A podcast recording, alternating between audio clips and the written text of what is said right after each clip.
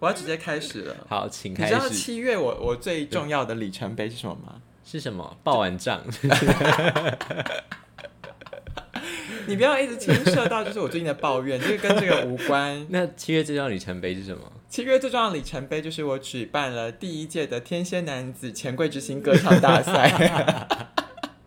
这个活动啊，我觉得这个活动蛮好的耶，蛮好的啊，而且这样可以完美。的分配到大家唱歌的比例对时间，这样对对。这我真的是职业病啊，办活动办上瘾了，我很开心能。跟大家分享你的节目流程吗？活动流程 OK，就是呢，有一天呢，我就是心血来潮，想说要来去 KTV 唱歌，嗯，然后我就觉得以前大家每次去的时候，就是像无头苍蝇，就是你去之后，你就是在他那边哦随便点啊，没有目标，没有目标，然后又浪费时间，然后最后只能草草以情歌王作收。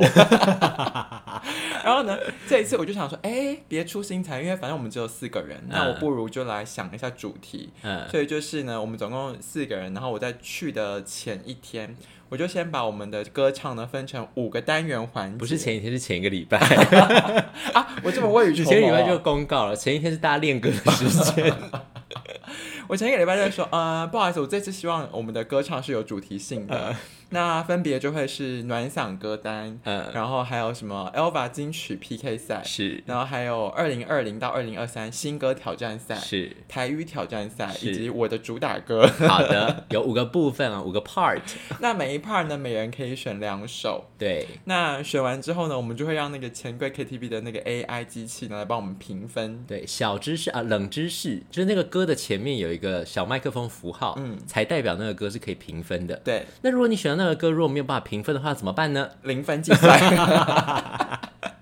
所以我们也是有些人有临时换歌了，，对，但这就比较抱歉，因为就是大家都是前一天开始练唱，然后最后练完之后，就是我们那个比赛就是圆满结束，然后就有一位获胜者，嗯然后那个获胜的朋友呢，他当天晚上还高兴的情不自禁打电话跟 Aaron 说：“我今天真的好开心，我得到冠军。对，你知道他他的结论是什么吗？他说因为我是快乐冠军。快乐的快乐的快乐。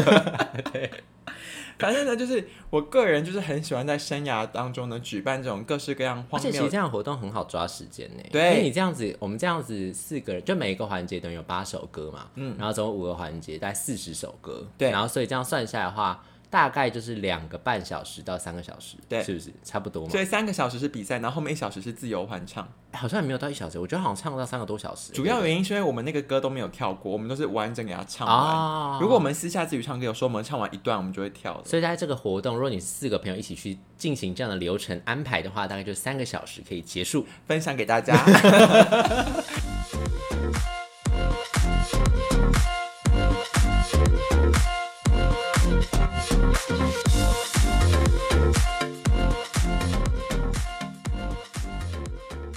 我想要说的是，我很喜欢在生活中制造这种就是奇妙的小乐趣。喜欢仪式感。我的上一个代表作是那个我们大学期间的时候举办的一个动物派对啊，那个是你发想的呀？啊，是啊，哎呀，就是有真是古灵精怪的。有一天呢，我们就是相约去那个摩铁，对，然后呢，我就是去之前，我们还拖着一堆行李箱。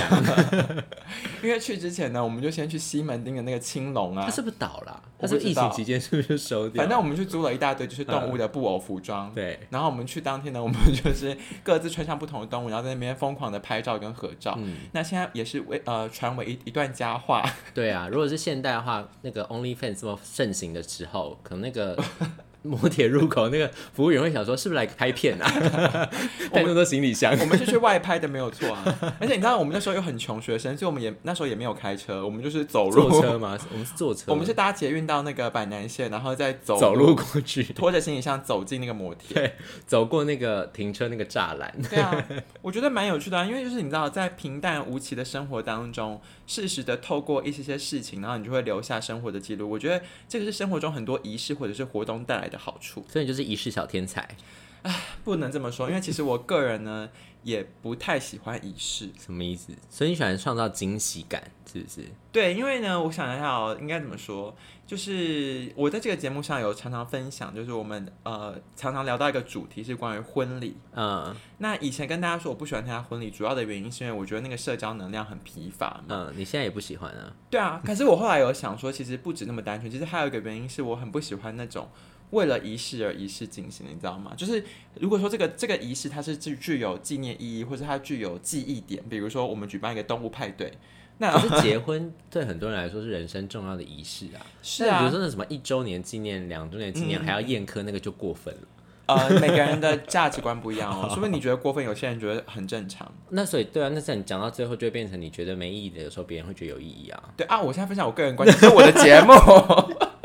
我现在是网友嘛，要吵架是不是？我我现在分享我的观点，嗯，好，就是说我不喜欢那种就是一个形式，我们只是为了走一个流程。嗯，对，你知道吗？我最近在那所以看，寿宴你也不喜欢，啊，当然呢。就是那种生日的宴会。生对，我记得我阿昼有办那个什么八十八岁的寿宴，然后还买了一个八层的蛋糕塔那种，哦，真的哦，好潮哦。很潮啊。阿奏的故事我们等一下再说。反正呢，重点是我最近在看那个《如懿传》，你知道如懿她在封为皇贵妃的时候受到嘉贵人的陷害，嗯然后呢，她就是被呃那叫什么呃禁足，禁足禁足在她的延禧宫啊，她这是什么翊坤宫那？她那时候她要怎么逃出去，你知道吗？我知道啊，他做了我想跟他分享这个。她做了一个寿桃，嗯，然后还要把它送出去，对那是一个有求救的讯号。那它是，它里面放了暗，就是小东西，对对对小物对对对品，假的七宝手串。对 我要讲的是说，它那个东西它是有目的性的做。对，那后来那个宫女她要把食物送出去之前呢，宫女她是拿那个银针就是戳那个 寿桃。对，你记得那个宫女说什么吗？她说啊。她说奴婢走只一个程是走个流。序，对，所以我在想说“程序”这个字会不会太现代一点？好拉回重点，我就是不喜欢凡事就只是走一个程序。嗯所以说，假如说今天这个活动它是具有一个纪念的意义，嗯，那我就会觉得说这个仪式它对我来说是有有有有一个意义所在。嗯但如果说这只是走一个程序，那我其实就比较不喜欢，因为其实大部分人的婚礼通常都是受到父母的，就是你知道操控，嗯嗯就是走一个程序。嗯，所以我觉得其实第一个是说，那个在婚礼的当天，其实你没有办法跟新人有太多的交流，因为他们就是在走父母的程序。第二个是在那个不能跟新人交流的情况下，我又被迫去跟一些我不熟的人交流，然后最后在一个很闹哄哄的环境里面去消耗自己的社交能量，我觉得很累。嗯然后因为我们节目三番两次提到婚礼这件事情，我还接到了一位民众的客诉，嗯，怎么样？就是我们一位听众朋友，就是马祖诚信人士呢，他就说：“为什么你上次说你参加婚礼的时候，你没有讲你来参加我的婚礼？” 后来我检讨了一下，其实呢，我我必须要称赞一下，他这样算是你少数参加的几场婚礼里面其中一个，对不对？，对，而且我必须要称赞他、欸，嗯就是因为我后来在我们 rehearsal 这个脚本的时候，我竟然没有提到他的原因，是因为在我的记忆里面，我真的已经不把它当成一个婚礼了，所以其实啊他蛮成功的。那我来分享一下他那一天是怎么进行。嗯首先呢，他的婚礼没有邀请父母，他们呢，他们其实有家宴啦，嗯，就是他们长辈的，就是分开啦，就朋友跟家亲戚是分开的。，对长辈的部分他自己搞定了，嗯。所以其实那一天呢，他是办在一个新竹高铁站附近的一个类似餐酒馆，嗯。然后他就是邀请就是男方跟女方各自的朋友，所以全部都是朋友，嗯。就都是同辈，嗯。所以就不会有那种走一个形式。嗯。所以其实参加他的那个所谓的婚礼，对我来说，他真是不像一个婚礼，因为我朋友甚至没有穿婚纱，嗯。他就是应该我印没记错，他应该是穿牛仔裤吧。嗯，然后就跟她老公，然后两个人，然后就是逐桌的跟每一桌的朋友聊天。所以他是坐下来的桌菜那种，还是像 party 那种？它是一个就是呃那种四五个人四五个人那样一桌一桌一桌，然后他会 waiter 会直接上菜端到你们的座位，嗯嗯嗯所以你完全没有就是那种传统婚宴的感觉。嗯然后她你知道，因为她老公在台积电上班嘛，所以嗯我事前的时候还问她说，那你要不要帮我安排在台积电那一区？也许我可以就是不要再甩了，这样收音会有问题。不要再甩头了。有钱人。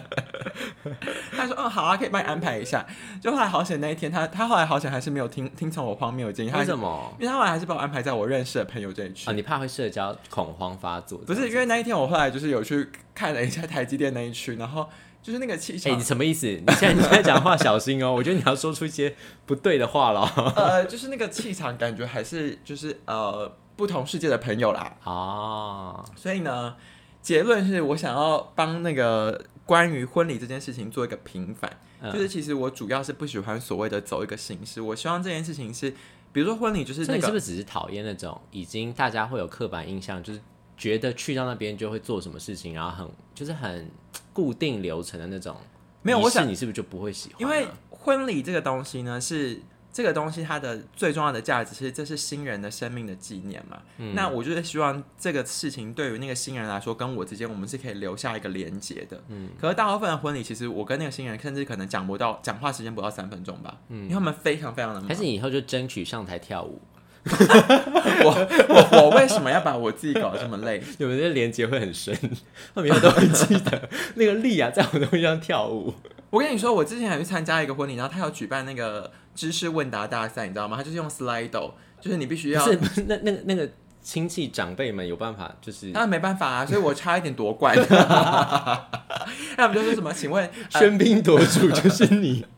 对，刚才呢，我们讲完了结婚的部分，那我们就顺着往下讲，结完婚要做什么？生孩子。呀，所以你现在说洞房还是要说满月？我觉得，而且你要说是哪？没有，我们现在就先讲那个已经受孕着床的部分。好，哎，我我想要 by the way，我想讲一个话题。你要说什么？最近我们节目有听众朋友有蛮多都怀孕了耶。然后呢？所以我们节目好像有一些助孕的功能。是这样子的吗？如果大家有一些不孕症的困扰的话，可以把这个节目传传送给你的朋友听，他听完可能就怀孕。了。很危险的节目。好啊，我刚刚讲的是已经着床的部分。那你知道现在生出来还是还没生？还没生出来，还没生出来。最近在还没生出来的时候呢，又很流行一个仪式，嗯，叫做呃性别揭晓派对。是不是从国外传过来？Aaron 直接大翻一个白眼。嗯，你知道为什么吗？我也觉得这个这个非常的无聊。他们是不是从比如说什么抖音啊、小红书啊、TikTok 上面看到，就觉得很 fun？这个是欧美传来的吧？这应该不是中国传来的。没有，我就说，可是 TikTok 很多人在拍这种啊。哦。你知道之前 TikTok 还有很多这种性别揭晓派对搞出来的一些乌龙事件吗？嗯。就比如说有人会用那个赛车，你知道他们会故意甩尾，然后用那个车轮压到马路上，它就有烟嘛。然后他们就故意用放一些化学原料之后，就把那个烟看它转出来的时候是粉红色还是粉蓝色，然后取代粉红色或粉蓝色的气球。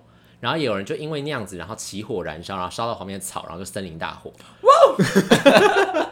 这是一个精彩的故事。然后就被罚，然后就是很多那种乌龙事件，要不然就那个气球可能因为那个气球这样飞到天空上之后，有时候就会变成垃圾跟污染，嗯，然后就会造成很多地方政府的困扰，嗯，然后他们就会说，请不要再这样。有人是放烟，你知道，就是有紫色烟或是蓝色烟，然后烧出来之后，那个烟可能又会污染当地的空气，或者污染到什么东西这样子。有人是撒什么亮片之类的，然后在溪边办。所以那个水那个亮片垃圾就会顺着那个水流流到其他地方去，天哪！或者有用颜料，然后也是顺着那个水流流到别的地方去，然后下游人就被污染，真的很汤哎！就是有很多这种荒谬的事情发生，莫名其妙的这些人，而且这个好像也是这几年才流行起来的。对啊，以前他们好像顶多会办性别揭晓派对，但是好像不会搞得这么就是这么多花样出来了，这样。不愧是有在关注，就是一些最新抖音资讯的男子呀。因为我平常，因为我本来只是想要分享说，就是我看到的都是那种在家里，然后会戳破气球，嗯嗯，然后就会跑出蓝色跟粉红色，然后你就是揭晓就是性别 party 这样。然后我个人就觉得这又是一个仪式，而且又有很强烈的性别刻板印象。对啊，我觉得好无聊哦。嗯，反正就我个人是不喜欢这个啦。然后后来就是我们的那个，就是其中一位听众，她最近怀孕了，嗯，然后就要办这个，就有人问她说：“你有没有要办这个 party？” 然后她说：“我才不要了，累死我。”我非常欣赏他，我非常欣赏这位听众朋友。而且怀孕期间搞这个真的蛮麻烦的。对啊，而且而且是因为外国人他们不用坐月子，如果他们要坐月子，他们可能也不会搞这个。什么意思？这跟坐月子有什么关系？不是啊，我说因为如果要坐月子的话，妈妈就知道还有很多事情要忙或什么之类的，然后所以他就不会想要在事前做这件事情。哦，对他们顶多有什么 baby shower 吧，就是让小孩，就是让大家看看新生儿长什么样子，然后认识新生儿这样。我跟你说，国外的人也是各有各有自己的难题。我现我最近看一个新闻，他说你现在在戏谷，然后你要请一个月嫂，一个月你花一万美金，可能都不一定请得到。嗯，真的是 combo。他们物价现在很高啊。对啊，对啊。哎。好了，我们讲完这种就是养生系列，我要讲送养生系列。哎，不是有个成语叫做“养生送死无憾”吗？有这个有吗？我不知道。好了，我们讲完讲完出生的部分，我们现在要来讲死亡的部分。那老根病没有什么仪式吗？老根病有仪式吗？探病。老根病好像没什么仪式啊，好像没有。对啊，大家都是针对老就是那种生生日啦、寿宴啦，就你刚才说你觉得很讨厌那种寿宴啊，固定形式的寿宴，就蛮无聊的。所以生日 party 你可以吗？生日 party 我觉得就是要看你怎么办哦。对，就是我也有一个朋友，就是松山阮先生什么？不是松山阮先生，他气吐一口气。松山阮先生应该已经两个月没有听我们节目了吧？我要在此咒骂他，他都不听，你还咒骂他？跟龙潭游先生是朋友，所以龙潭游先生，如果你听到这集的话，你可以帮我转告松山阮，把这段剪给他，对，就跟他说立在这个节目上痛骂你一顿。他怎么样？反正松山阮先生跟他的伴侣就是会办那种超大的就是庆生 party，然后他为了办这个庆生 party，他们还在赖创立了一个赖社群，就不是群组哦，是赖社群。嗯，然后那赖社群里面目前已经超过一百个人，所以就是每年那个那个群主就会活跃一次，就是为了他们的生生日 party 吗？而且他们那个生日 party 是在九月，然后他们这个讯息在四月开始统计，他们说四月的时候开始统计说今年要参加的朋友请先回复，所以这他们就是一年算是一个重要活动哎，我觉得是吧？就是我今年目前也是有报名参加，但是我当天好像疑似又会有一些工作行程，我现在有点头痛。这样算是很有仪式感吧？还是你觉得这种仪式感对你来说太累了？其实没有，我觉得我是抱对我来说，我就不会觉得我是去参加一个生日的活动，我是一个一年一聚这样。我是把它当成去呃，有点像是我们去夜店玩的这种感觉。对，因为一百个人那里面应该都是你不认识的人啊，所以其实你就是把它当成一个。去参参加一个完全就是陌生的活动，所以你也不会有说哦，我今天没有跟寿星大家和平公园的电影派对这样，对，嗯，因为你想说哦，我今天没有跟寿星讲到话，会不会觉得有点拍谁或什么？就没有没有这个问题，这就是一个 S 好。那出生跟结婚跟生日都讲完了，我你不要去笑啦，我要讲严肃的耶。嗯，好，我们现在哀七的心情上来，哀七的心情，哀七好。七月其实还有另一件事情，嗯，就是我的外婆过世了，嗯，然后因为外婆过世这件事情，呃，他是我的就是祖字辈的最后一个长辈，嗯，就是阿公阿妈外公都已经过世，所以外婆是最后一个，嗯，然后阿公阿妈跟外公都是有走的有一点突然呐，嗯，然后可是外婆因为她八十七岁，所以就是。呃，她在这几年身体就是慢慢慢慢慢慢衰弱，所以其实相较来说比较有心理准备，嗯，就比较没有那么害怕，就是应该说没有那么吓到的感觉，嗯嗯。然后我就因为这件事情，我就稍微回想了一下我从小到大参加长辈葬礼的经验，我觉得 Aaron 等下也可以分享，嗯，因为我是很明显的感受到现代社会那种繁文缛节其实已经越来越少，越来越少，越来越少，嗯。那我先从我阿奏那一辈分享哈，就是 我阿奏那时候呢是。最隆重的，因为你在阿宙下面就是会开枝散叶，可能那个副文写下来可能会有超过一两百个人。嗯，然后他那时候还是把呃遗体租一个冰柜放在家里，然后架设一个超华丽灵堂，然后在家就是还要做什么头七、二七、三七啊，然后这样一直做一直做。然后呢，我我印象最深刻有一个很可怕的东西，是他那时候有在 他的灵堂前面摆一个铁盆，然后那个铁盆呢，我们会把。名纸就是对折，然后这样子接接接，然后烧。嗯，然后他们说那个烧的那个火就是在引路的，嗯，它的一个明灯，所以那个火不能断。嗯，所以二十四小时都要有子孙在下面接着那个纸，这样一直烧下去，不能休息哦。就我们要排班，比如说我两两凌晨十二点烧到两点，那你就是两点到四点，就是要这样一直烧下去。嗯，然后一直到出殡的时候也是搞得超盛大，就是还要请那个乐仪队，这样等等等等等等等，然后走在路上，而且还是使用土葬。嗯，所以就是还把棺材抬到了某一个那个就是呃坟地，嗯，然后还要去埋埋葬，然后埋葬之后不是通常这种仪式就是还要后续还有什么呃百日啊，然后捡骨有的，反正就是搞得非常非常复杂。可是我跟你说，真的是没有必要搞得这么复杂。我来跟你分享，不是跟你来跟听众朋友分享那件事情的后续，就是后来呢，就是阿宙埋了不知道没有多久，他就托梦给就是其中一个叔公。嗯，他就说他在那边住的很不开心，为什么？就是跟那边的邻居有点吵架，就是就是 不是很愉快。嗯，所以后来就是还有重新，就是应该还没有到那个时日，就是又重新把它处理，然后把骨头就是又迁到纳古塔去。嗯嗯嗯嗯。所以你看，如果你当初选用火葬的话，其实一开始根本就不会有这些困难。可是会不会是你阿奏讲他不要火葬啊？不知道哎。对，因为我觉得有时候是长辈，他有时候自己会说，有些长辈会说我不想要被烧。我记得老一辈有一些人说什么怕火还是什么，对对对对，他就说我不要被烧。对，可是我跟你说，这个你做不得做不得主的啦，因为你看我有一个朋友，就是公馆的陈先生，他就是他最近应该前一阵子他有跟我分享，就是他跟他爸的关系比较没那么好，嗯，然后他爸就有说什么，他坚持以后要用土葬，不要用火葬，因为他怕火，嗯，然后陈先生就说他爸只要一死，他隔天马上把它烧掉。这就是看人嘛，就看你自己跟后辈子孙的关系怎么样啊。对啊，对啊。反正呢，这件事情就是从阿周那边结束之后，就到。呃，阿公那一代其实就有相对比较简单，就是家里面还是有摆设一个简易的灵堂，嗯，然后但是就不需要就二十四小时那边顾了，就你晚上也可以去睡觉啊什么的。然后到外婆这一次的经验，甚至是那个家里也没有摆灵堂，我们是摆在殡仪馆，嗯，然后它就是有一个位子，然后大家就是轮流去捻香，然后呃，就是比较就是我不知道，我觉得这是还是传统儒家的观念嘛，就是那种内孙跟外孙的差别，就是我记得阿公阿妈那时候过世的时候，我们是。一得到消息就要立刻回家，然后马上开始处理。可是像外婆这一次，我妈甚至跟我说，就是你就先不用回来，因为前面几天都很忙，就是他们先忙完，然后我们再去。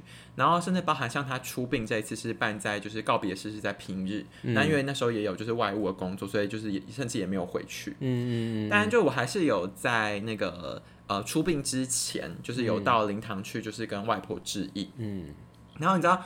那时候去的时候呢，就是又是进入我最讨厌的仪式环节。嗯，反正就是那个师姐就是那边诵经嘛，然后诵经完结束之后，她就是有一个 ending，然后她的 ending 就是问大家说什么呃，子孙买透天错有没有？然后呜哦那种。对，然后我心里面就突然，因为我前面其实蛮哀戚的，因为其实我那是我就是在她过世之后第一次回去，所以其实我那时候是有一点点在哭，就觉得有点难过。然后可是进是进到到那个环节的时候，我瞬间出戏，我就想说。这个年代是还有人在买透天吗？然后我就想说，看你住哪哦呀？就是我想说，在台北市，大家想要找到一栋透天也是不容易。对，瞬间就觉得很出戏。嗯，所以我就觉得，哎，关于生死这种东西哦，就是我还就是，虽然对我来说啦，就是。反正我那一天呢整个走完之后，就是等仪式都结束之后，然后那些大人都离开之后，我就自己还是有在跑到就是那个那个灵堂前面，就是跟外婆说说话，然后就跟她说，就是就是我回来看你啊，然后一个祝福这样子，就是你自己的告别方式。对，所以我后来就觉得，其实，哎，这种东西都蛮是。活下来的人自己为了，因为你说这个仪式到底是为了死掉的人办，还是其实是为了活下来的人办？其实我觉得我个人呢，我觉得是后者比较多。嗯，就是每个人可能需要一些时间去处理自己的情绪，所以你就去办很多这种仪式性的东西。嗯，但是我觉得就是心意到就好。就是你如果太过头以后，就又会进行，又会转变成我讨厌的那种为了仪式而仪式走一个程序。嗯，我觉得是看人呢，因为像我那时候，就是我我呃。我爷爷是在我出生前就过世嘛，然后我参加过的是我外公、我外婆跟我奶奶的。然后呢，我这三次，哎，三次的经验，感觉后来我会觉得啦，就是其实我看待这种仪式的方法，我会觉得它比较像是以前人在用这种非常繁复的一种手续，在强制要求活下来的那些子孙，他们去消化自己情绪的一个方法。嗯，就是因为我。嗯，因为我觉得现代人就是跟你长辈之间的关系，有时候可能会蛮疏离的。可是因为以前大部分人就是从小到大就生活在同一个地方，你们感情一定很亲密，所以那种感情就算你说就算是关系处不好好了，但是反正日久总是会有感情的。所以在那个当下，你一定是会。对于要接受一个亲人过世这件事情会很难接受或什么的，可是透过那种很繁复的手续，因为你其实要一直做事，然后会有那种师傅来跟你讲说，好，现在要干嘛，接下来要干嘛，接下来要干嘛，接下来要干嘛，然后你在这种很忙碌的过程当中，其实你没有时间去思考很多事情，然后所以你那个情绪其实不会累积这么久，然后你在做这种事情的时候，一就是你让时间去冲淡你丧亲的那个情绪之后。过一阵子你再回来看的时候，你可能会觉得比较能够平复一点。对啊，因为你不觉得常常就是那种折莲花跟折元宝，折到后来你就会脑袋就会放空。对啊，然后你就会反而是另一种舒压。就你是用肉体的劳动去强制让你的心灵平静下来，这样。你这样讲好像怪怪的，就肉体上的，就是你，比如说你要排那个二十四小时，大家轮班排那个烧烧那个，因为你就是要一直盯着那个火炉。你讲的很像是说，那他就是你不要说些不敬的话，我不要说奇怪的话，我差点说出来。两妹得给他塞。OK，大家自己想象哦，听众自己想一下，我本来要说什么？他要开车啦。好，那让我讲一下，就是我最近看了一本书，他就是他他那本书，他就是在讲人的大脑的认知心理学，呃跟你脑部运作的一个机制。其实我觉得蛮有趣的。他的意思就是说呢，人类为了要生存活下来，你的脑中本来就会有快思跟慢想的两种频道。所以比如说你有一些事情你要从长计议，或者是你要做生涯规划，或是你要跟这个人要不要结婚，有些要当机立你可能有一些是长期，可是有一些。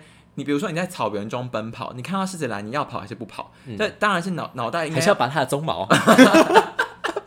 No，，你应该为了活下来，你应该是不假思索就要跑，或者是像你被火烫到，你是不假思索，你就是要收，就是你你是要有这样子的调配感。逃跑虽然可耻，但是有用。对。就是人类为了生存活下来，你本来就要有一种 autopilot 的模式，嗯，让你很多事情你是不用想太多就可以马上去做的。嗯，那我觉得这种生活中的仪式感，其实对于你的生活的规律性，还有你的情绪的平稳性，其实是有帮助的。嗯嗯，因为我那天就是，我记得我前阵子有跟你还有英哥王先生聊过天，嗯，我就说其实我平常如果在我的身心状态比较好的时候，我都会让我的生活有一个规律，嗯，就是六点半起床，七点去运动，然后八点洗澡，八点半大便。然后九点开始上班，嗯，就是我就是有一个非常严谨的规律，然后包括像你每次来说，会不会跟天蝎座有关系啊？可能哦，就是固定星座，就是会对于那种固定的行程会比较有安全感，对啊，是一种舒适的感觉。因为我们录音的空间是在我的房间嘛，Aaron，你每次来说，你发现我都会把床给铺好，可这并不是因为你来，而是我每天早上有起床就有一个仪式，就是其实我没有注意到，我想要跟听众朋友分享啊，就是丽就是都会把床铺好，OK。然后，但这个并不是因为你来，而是这就是我生活中的一个仪式。我每天早上起床，我有时候快要迟到了，我还是会做这件事情。嗯，那有一个比较病态的部分，就是我有时候跟朋友出去玩，去外面住饭店，我要退房前，我都会把床铺 好。你有病啊！顺便预告一下，下个月我要跟 Aaron 出国玩。OK，那跟你们出去玩应该就不会扑了啦，因为就是大家都那么熟了，随便啦。我会把我会把它弄乱，我看你不会把它弄乱。反正呢，不要说你这是做形象哦。怎么做形象？你说跟我们那么熟了就不扑了，是因为你在做形象？没有啊，我跟你们那么熟，我如果做一些奇怪事情，你们会觉得我是怪人，啊你们会骂我啊？啊，也不会啊，我会笑你。对啊，我不想要被取笑你。我不想，我觉得大家就做自己，为了自己开心就好。所以生活中其实有一些仪式东西，它还是有它存在的意义在。我觉得。就是你想嘛，如果你的生活中、生命中没有任何的仪式的话，其实你的你就会每一天都过得很像。对啊，用仪式感就是有一，我觉得用仪式有时候有一点是记录你人生进程一种方式。比如说生日的时候要过生日，然后比如说父亲节的时候过父亲节，母亲节过母亲节，然后过完那些节日之后，你说哎，一年又过去了，然后每年好像都有一些不一样的，就是用那种记录，有点像小节点，就到了这个时候你就打一个结，对对，然后就是这种感觉在记录你的人生，这样。你的生命中就会有某些时刻是跳出来的，跳出来的，所以我觉得。这个还是有一一个它的重要性，因为就是有很多人就是那种交往很久的情侣，然后说什么没有感情啊，变成老夫老妻啊什么的。其实很多时候我觉得，就是生活中有一个目标，哎，就比如说在一起多久之后，可能想说，比如说同居，或是买房子，或是结婚，就是用那种目标去让两个人更有凝聚力。要不然有些人不是有些人说那种长跑很久情侣，到最后就会失去热情。或者会不知道自己跟对方在一起的原因是什么，对啊，好像没有一个共同目标，或者他们也不知道下一步在哪里。对啊，像那个南港林小姐啊，她就是她的专长是剪辑影片，嗯，所以她每一次如果跟她老公出去玩的话，他们结束之后，她都会剪一个影片，然后对她来说。这就是一个留下手印会啊，不需要，不需要。但是我都有看了，对，主要就是他在 YT 上首播时候我都会看。但是他对他来说，他其实不 care 是你有没有去看，而是他是想要把他这个生活记录的方式记录下来。嗯嗯嗯。所以我觉得还是蛮有趣的，就是，哎，所以你你是一个爱过节日的人吗？我觉得我本人没有爱过，但是我会为了身边的人过节日，这样对。就因为我我自己是那种连。就是你不知道我生日也没关系那种，就是就算是朋友，你不知道我生日也没关系这样。但是就是我会尽量去记得别人，就是他们可能会在意的日子。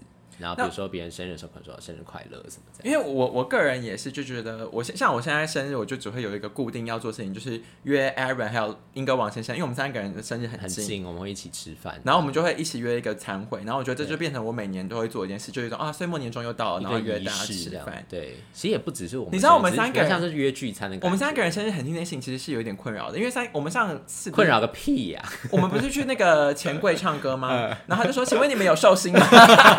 有当月寿星。不然我们是天蝎男子的聚会，我们生日全部都是在年底。你看，我们就少了一个优惠，那所以怎么样嘛？那你又不喜欢双子座，不然想怎么样嘛？哎，我跟你说，双子座的事情我们就先不讨论了。有一个星座超常过生日的，什么意思？我跟你说，什么叫星座超常过生日？不是每个人就是一个生日吗？No，什么意思？像我们每年我们就过一次生日，大家。听我这个节目的朋友，你留意一下，你身边双鱼座的朋友，嗯，你去看他的 IG 线动，他生日的时候至少会 PO 十个庆祝活动，什么意思？他们会过十次生日，只有双鱼座，双鱼座，双鱼座没有再跟你过一次的，双鱼座都是过生日月，所以这是跟星座有关系吗？这跟星座有关。你你自己去看三月份三月份的 IG 线动，你是不是常常看到有人在那边庆生切蛋糕，而且同一个人还切五次？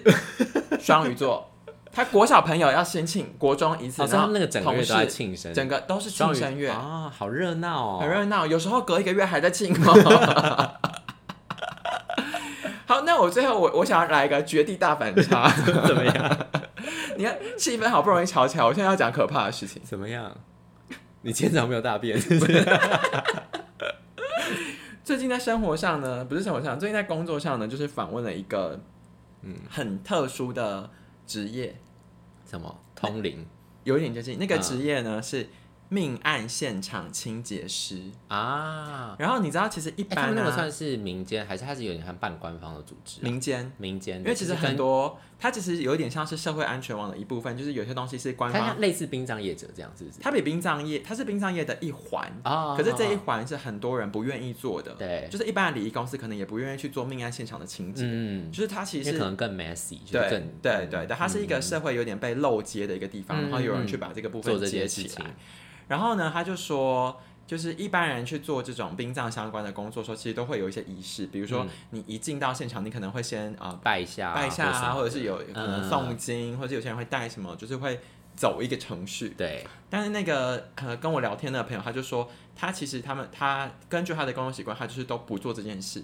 他觉得说他的工作的本分就是清洁。他就是想要把这件事情做好，他不想涉及任何宗教啊，对对对其他问题。他说他他觉得说他就是做一件好事，所以这个人也不会去害他，嗯，所以他就他就是没有在做仪式的人，嗯。但是呢，他在书里面他也有分享说呢，他在他的工作现场其实还是有遇过科学无法解释的现象，嗯嗯嗯。他就说他有一次就是在那个一边清洁的时候，他就发现那个门就开始自己在那边开关开关。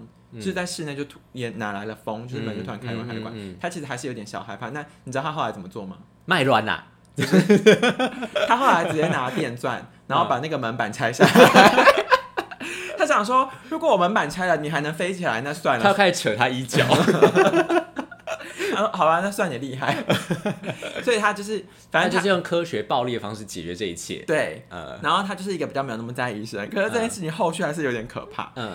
因为呢，他真的扯他一脚。不是，因为呢，他那一天呢，就是不是来我们的工作现场嘛，嗯，然后我们就是在访谈嘛，嗯，然后我的访谈的另一个同事呢，他就是有那个体质的人，啊，所以后来他一走的时候呢，我同事就问我说，那个来宾他看得到吗？嗯，我就说我不知道，嗯，然后我同事就说，如果他看得到的话，那那。他蛮勇敢的，因为就是因为我同事他身边围绕很多，对，哦，然后我就说，干你啊，不要吓我。所以同事是看得到的，就是我同事他还是他是感觉，他小时候比较敏感的时候是可能可以看得很清楚，嗯，可是他长比较大之后，他现在是感觉得到有一些，可能他对他来说就是有一团，啊，对，所以有一个感觉这样，对，然后他就跟我说，他感觉得到其实蛮大团，对，蛮大团，然后我就跟他说，请不要吓我，我就觉得很可怕。那最后，我想要跟大家分享一个我最近在 YouTube 影片上看到的一个呃知识趣闻。嗯，他就说呢，就是有一个科学家他们在做一个科学实验，就是把这种有通灵体质的人，就是抓到实验室里面，然后去分成 A、B 对照组，然后去研究说怎么样做他们会感应到，然后怎么样他们会感应不到。嗯，然后后来他们就做了一个实验，就是有通灵体质的人做了一件事情之后，那个通灵体质会消失。是什么？吃 B 群。为什么？所以，所以 B 群是一个临界阻断剂吗？我不知道啊，反正大家可以自己去搜寻那个 paper。但我觉得有趣的地方是什么呢？就是我觉得呢，这个有道理。为什么？因为对我来说呢，其实人在生与死之间的结束，因为 B 群是因为精神很好，所以就会感应不到吗？人在生跟死之间的结束，其实是一种能量的转换。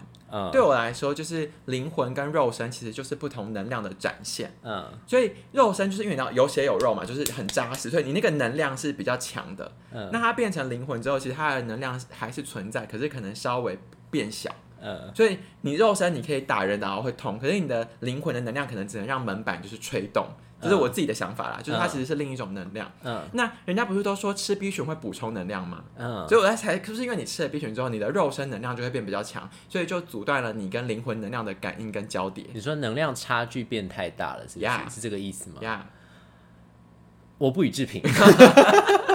我我没有答案，我没有答案。I don't know。关于今天我们 I don't know。关于今天讨论的所有的仪式跟就是这种流程，我只想要表达是说，其实我对于这些不代表本台立场。没有没有没有没有没有没有，我对于这些仪式都还是尊重，而且觉得它在生命中是具有意义的。嗯，但前提是这些仪式具有它的内涵跟价值所在。嗯，而不只是走一个程序。嗯，如果说今天只是走个程序，那就算了。可是有时候走程序就是那个。存在的本身的意义啊，对啊，像我们这个节目，二零二三年坚持到七月了，每个月都更新一集，我就走一个程序，我们是在走程序，拜。